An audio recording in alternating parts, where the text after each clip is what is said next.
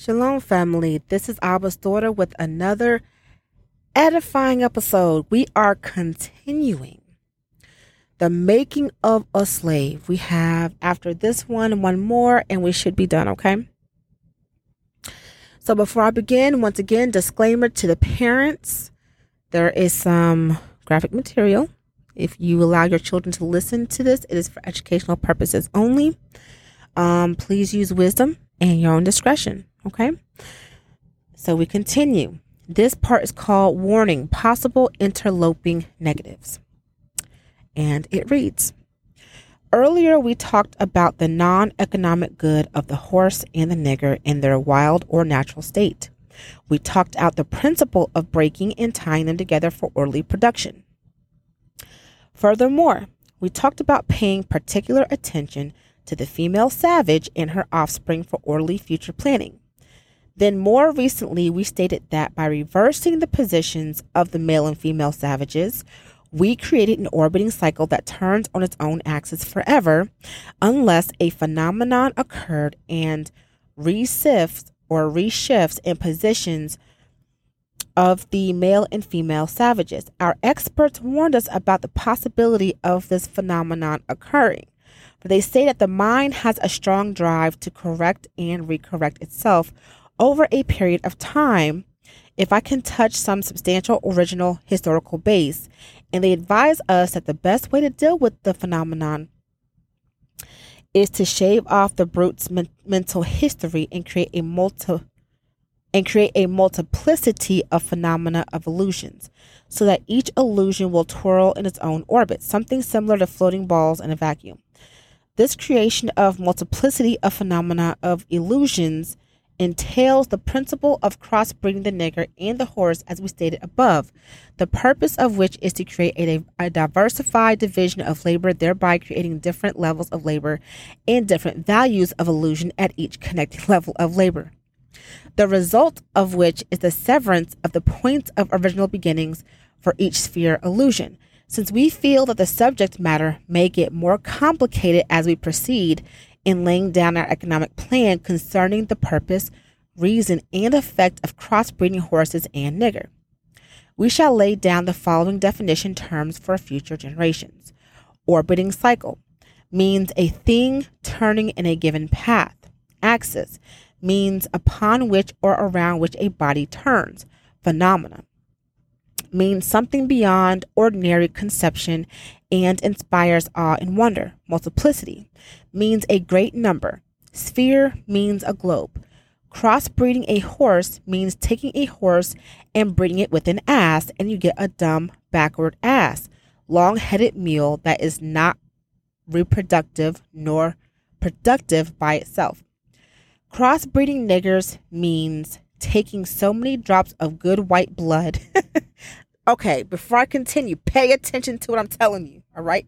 Pay attention, family. That's what they said.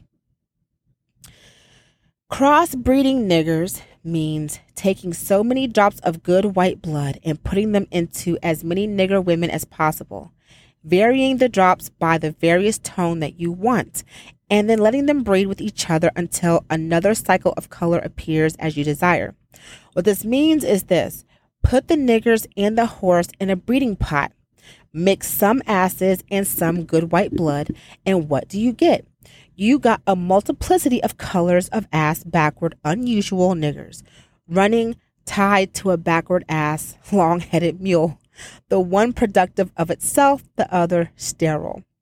The one constant, the other dying. We keep the nigger constant, for we may replace the mule for another tool both mule and nigger tied to each other, neither knowing where knowing where the other came from, and neither productive for itself nor without each other. Oh my God.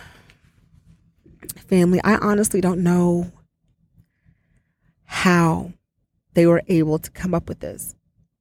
Do you know the only way they could have really came up with this is if it was given to them by Lucifer? And I'm just being honest. just, you know, I have to laugh. I have to laugh because if I don't laugh, I'm going to scream. They purposely mix themselves with us. Purposely. to create a whole different breed of of people which they have done successfully even today even today oh my lord and i still wonder why our men and our women proceed to go after them do you guys know they hate us even their children hate us. I'm not saying all of them, don't get me wrong. But the majority of them absolutely loathe us. They do. They they really do. Lord have mercy. Oh my God. Yeah, this is. Mm but they were successful, you know. Family, this is very important. This is like some of the most important stuff you have to learn. This is why I constantly recommend this book. Because it helps you, it really helps you to understand what is going on. Lord. I'm trying to keep it together, family. Please forgive me because this is for educational purposes. Okay. It's just that this makes me so livid. I'm I'm so angry. I'm angry. I'm I'm livid. Because they go around in life as if they're so innocent and they haven't done anything. But look at what they've done to my people. And they still do to my people. Look at what they have done over 300 years ago and how effective it still is today. Anyways, family, this is the end of um, this section. We have one more section after this, and then we will be done. Okay. So I thank you, family, for joining me. I will talk to you guys soon. I love you all and have a great one. Shalom, family.